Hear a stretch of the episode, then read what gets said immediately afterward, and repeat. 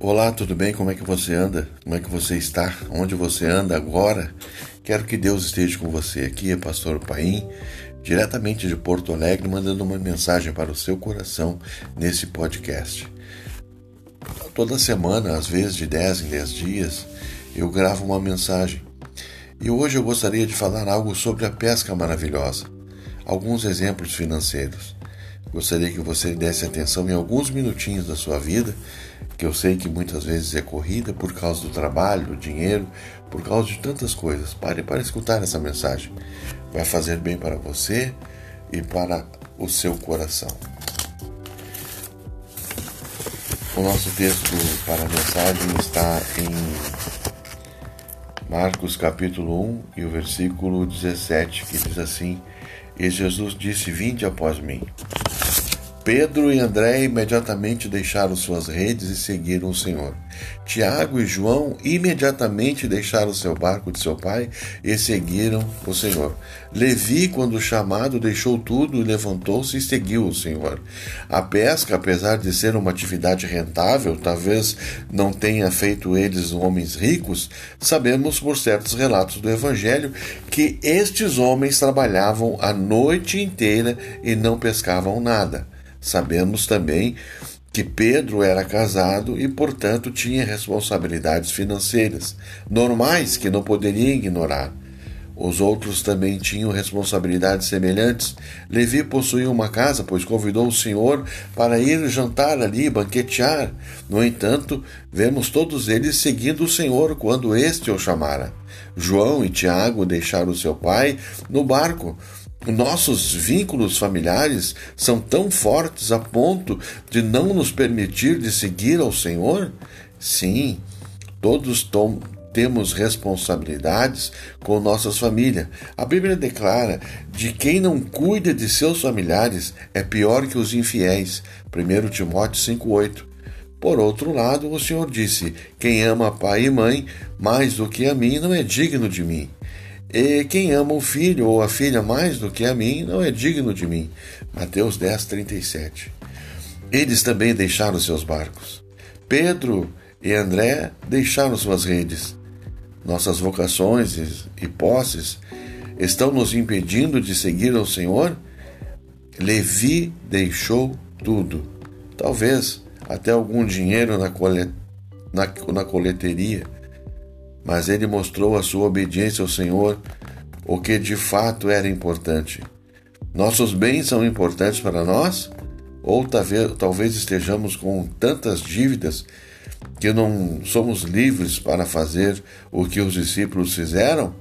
Nossas contas financeiras, nossos financiamentos, nosso cartão de crédito, nossos empréstimos, nossos cheques especiais, todas as nossas contas, enfim, etc, etc.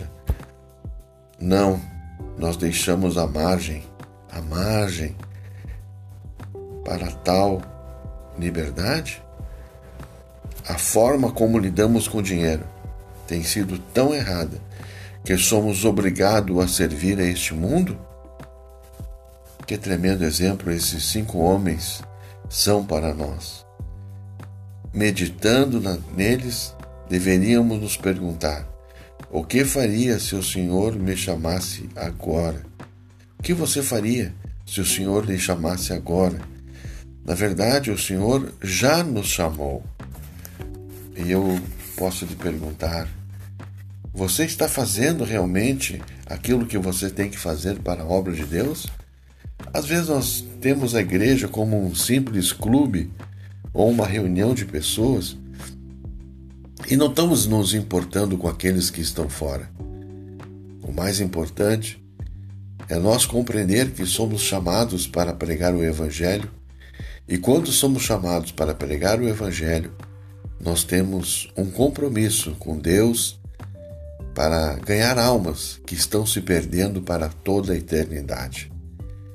Se nós vivermos aqui 100 anos, é pouco, uma miséria, muito pouquinho perto do que será a eternidade. A eternidade, meus queridos e amados irmãos, é algo que é para sempre. Você já parou para pensar o que é para sempre? Não termina nunca. E é essa vida que Jesus tem para nós no paraíso. Agora, se nós não seguirmos as orientações da Bíblia e não quisermos seguir a vontade do Pai, ou nós fizermos a vontade da carne, infelizmente o lugar que nós vamos passar a eternidade não é um lugar muito bom. Temos exemplos na Bíblia sobre o rico e o Lázaro. Quando aquele homem se encontrou no inferno e ali pedia para que Lázaro molhasse o seu dedo na água e colocasse na sua boca, ele sentia a dor da solidão e a dor da perda. É claro que você não vai deixar de trabalhar hoje em dia e largar tudo, simplesmente abandonar tua família e ser irresponsável, mas você pode fazer um pouco mais. Nos teus dias de folga, você pode evangelizar. Nos teus dias de folga, você pode visitar alguém que você não vê na igreja. Ou convidar alguém que trabalha com você para conhecer a Cristo e não ficar simplesmente criticando o próximo, mas fazer a nossa parte. Ide e pregar o Evangelho a toda criatura. Então nós temos que crer que o Evangelho, ele é a salvação para todo aquele que crê. Amém, meus queridos? Eu gostaria de deixar um abraço para todos vocês e que você seja abençoado por Jesus e que os teus sonhos, eles não ultrapassem os sonhos de Deus. Os sonhos de Deus são maiores para a tua vida.